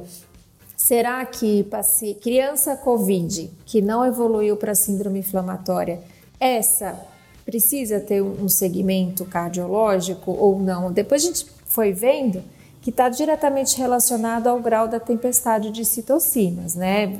A gente não vê pelo menos até agora, não vi descrição em nenhum lugar de criança do nada surgir com dilatação e aneurisma coronariano que a gente vê no Kawasaki. É esses casos que você falou. A criança ficou bem, ninguém fez diagnóstico, do nada surge lá com dilatação de coronária. Isso a gente pega. E até os infartados precoces, né? Isso. Foram crianças que tiveram Kawasaki não, não diagnosticados. Sem diagnóstico. Por enquanto, estamos achando que está diretamente proporcional ao grau de inflamação dessa criança nesse momento. Uma vez tendo o diagnóstico da síndrome inflamatória, a gente precisa seguir. Agora, só puramente do Covid. O que, que você acha? Eu, Flávia, acho que não. É, eu acho que é, primeiro, lembrar que 80% das crianças são assintomáticas. Os 20% que são sintomáticas, vamos dizer que a sua grande maioria é sintoma leve e que não tem tempestade de citocinas. Eu não me lembro de ter visto criança assim grave com Covid com acometimento cardíaco, né? Vocês talvez tenham uma maior experiência, os pacientes devem ser direcionados para vocês, mas eu entendo que o paciente que teve o seu COVID, com, seja com sintoma respiratório, manifestação gastrointestinal, vida que segue. Mas talvez né, a gente ainda, ao longo dos próximos meses, aprenda novas coisas, mas eu não vejo motivo, não. É. Concordo em gênero, número e grau. Eu só questiono, é, coloco essas questões para o nosso público, né? Porque eu faço eco e eu vejo. É pós-Covid, pós-Covid, né? E não é síndrome inflamatória, é Covid. É COVID né? E outra coisa que, só para realmente reforçar, essa questão da hiperrefringência de coronária, quando a gente começou a falar, as pessoas falavam assim: ah, ah, vai, você está inventando. Eu mesma falava isso. eu nem sabia.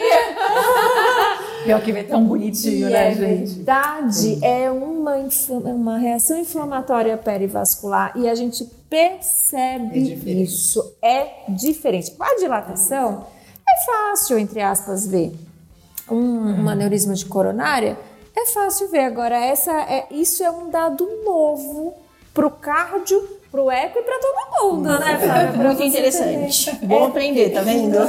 Isso existe de verdade. Esse caso merece, minha opinião, o AS em dose alta, né, dos 30 a 50, não dose profilática, porque esse é, imagina que a, a coronária está ali fervendo, esse né? endotélio aí, todo Isso, inflamado, que a Dani comentou. Esse, tá, sabe aquela bexiga que está meio assim, você não sabe se vai estourar ou vai ficar só é. naquilo ali? Esse daí, Olha, né? Eu quero escutar esse podcast daqui a um ano para ver o que, que a gente... Eu também pensei a mesma coisa. De verdade, o que, que a gente vai ter respondido, o que mudou. De verdade, daqui a um ano fazer um desafio. O que, que a gente tem de novidade? Ou quem sabe já esquecemos do Covid daqui a um ano. Ah, isso seria ótimo. Isso também seria um sonho. Ai, seria, espero que esquecer sem nada mais.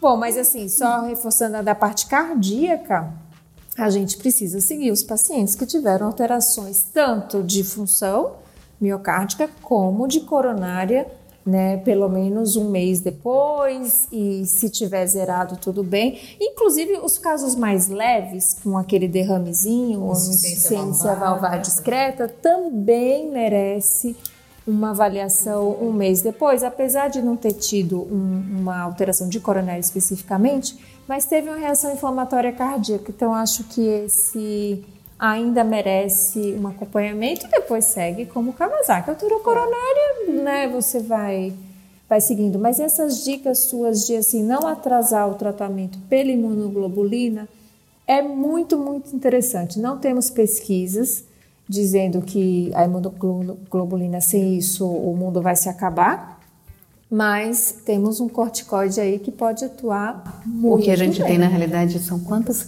dos nossos colegas que nos interrogaram não tem imunoglobulina. Recentemente a Manuela né, mandou um caso para a gente, uma criança com, com dilatação Porque de coronária e não tinha essa... imunoglobulina. E aí? Eles angustiados, né? Isso é uma pergunta que tem sido recorrente. Essa viu? é pertinente, porque é muita dose. É, é, é tipo, é o estoque de imunoglobulina que o paciente recentemente 50 quilos, 2 miligramas, 2 gramas por quilo em um paciente desse é o estoque inteiro. É, é bem pertinente. E aí, gente, vocês acham que a gente desvendou a síndrome inflamatória? Que esse é o tema do podcast. E aí, Flávia, o que, que você acha? Tem mais dúvidas, eu mais perguntas? Eu tenho muitas perguntas. acho que a gente, de forma geral, ainda tem muitas dúvidas e ainda né, o tempo vai ainda nos ensinar muitas coisas. Eu acho que, como mensagem final, que eu gostaria de deixar é que a gente aprendeu realmente essa síndrome é uma doença nova. Acho que ela não é o Kawasaki, acho que ela é diferente. Acho que a fisiopatologia dela e a imunopatogênese são diferentes. Ela é muito mais grave. Só que ela é uma doença rara, só para não, de novo, não assustar as pessoas que, que para que também assim, ninguém fique com medo de mandar o filho para a escola. Ah, é, certo? Já que é isso, porque já era. Não vamos assustar as pessoas mais do que elas já estão. Felizmente é uma doença rara. É, e é engraçado você falar isso porque o, no condomínio várias mães vieram me questionar eu estou sabendo de uma doença que afeta o coração da criança, não vou voltar mais para a é, escola. Ontem mesmo, numa das reportagens, eu falei, gente, agora ninguém mais vai mandar o filho para a escola, né, de síndrome inflamatória, porque assusta mesmo, porque a doença pode ser grave, a gente tem óbito, né, a gente viu, infelizmente, certo? Né, e estamos aí aprendendo muita coisa.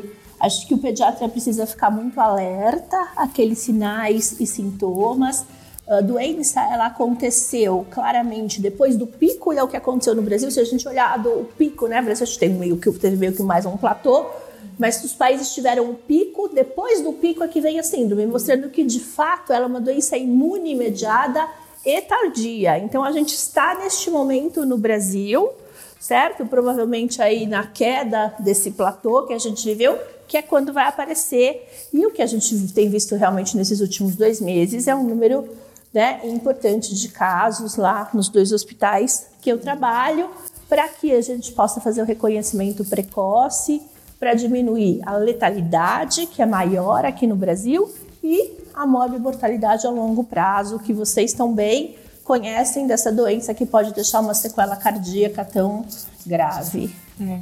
Eu, eu, adoro números, a gente, nós somos médicos, gostamos de números e só reforçando que de pesquisas que o HC publicou, eles encontraram uma incidência de 9% de síndrome inflamatória em crianças com Covid. Mas veja bem, são crianças sintomáticas, então que foram colher o PCR por sintomas, né? E essas crianças desenvolveram, em 9% delas desenvolveram a síndrome inflamatória, considerando que 80% das crianças são assintomáticas. 80, exato. Isso a gente está falando dos 20%. Uhum. Então, no contexto geral, a incidência é muito baixa e a mortalidade muito baixa também. Apesar de ser um quadro que pode ser grave, grave a mortalidade, mas eles têm uma boa recuperação. Eles recuperam maravilhosamente. Isso é importante fazer. A gente dando um tratamento, acho que é, pensando na doença, tratando, intervindo no suporte, né? A gente tem uma boa é, recuperação. Mais uma vantagem das crianças sobre a gente. Exato. Né? A gente, do, diante de um quadro desse, a gente está vendo né, o que está acontecendo. E as crianças, graças ao bom Deus, respondem bem. Mais uma vantagem. Olha, eu adorei. Foi eu acho que a gente está estudando a síndrome inflamatória desde, desde que começou. E são respostas e questionamentos, e é assim que a gente vai aprendendo, desmistificando certa, certos conceitos. E nossa, Flávia, não tenho como te agradecer. Acho que você. Arrasou. Essa não, você foi maravilhoso. É bom porque assim, não, pensar na, no seu nome foi fácil, na verdade, é. porque na verdade a gente tem visto isso é, nos pacientes lá Os pacientes, né? exato. E a gente tem podido trocar essa ideia, né? Dividir essas angústias. Então, muito obrigada, de eu verdade. Eu que agradeço, viu, meninas? Foi um grande prazer e um grande aprendizado que eu tive aqui com vocês, né? Com a Gabriela e com a Dani. É. Super obrigada mesmo. Foi um prazer e uma Nós honra. Nós é que agradecemos. E agora com vocês, o nosso sopro da vida.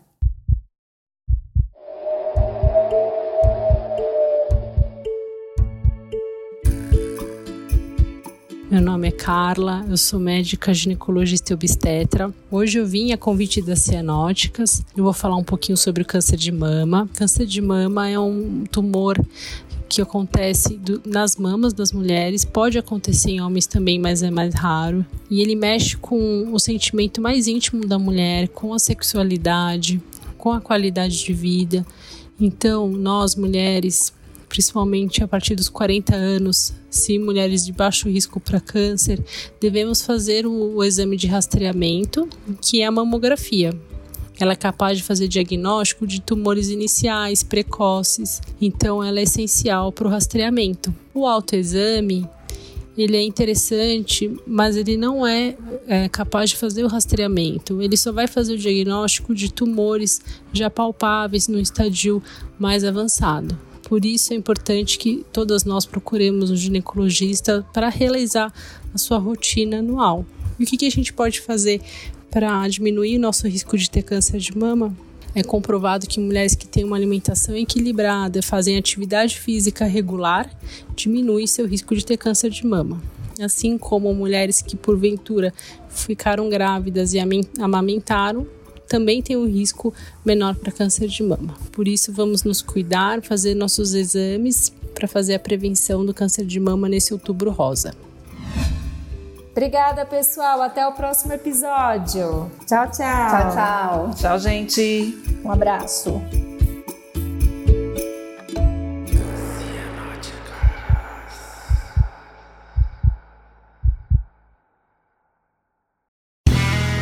Este podcast foi editado por Play Áudios.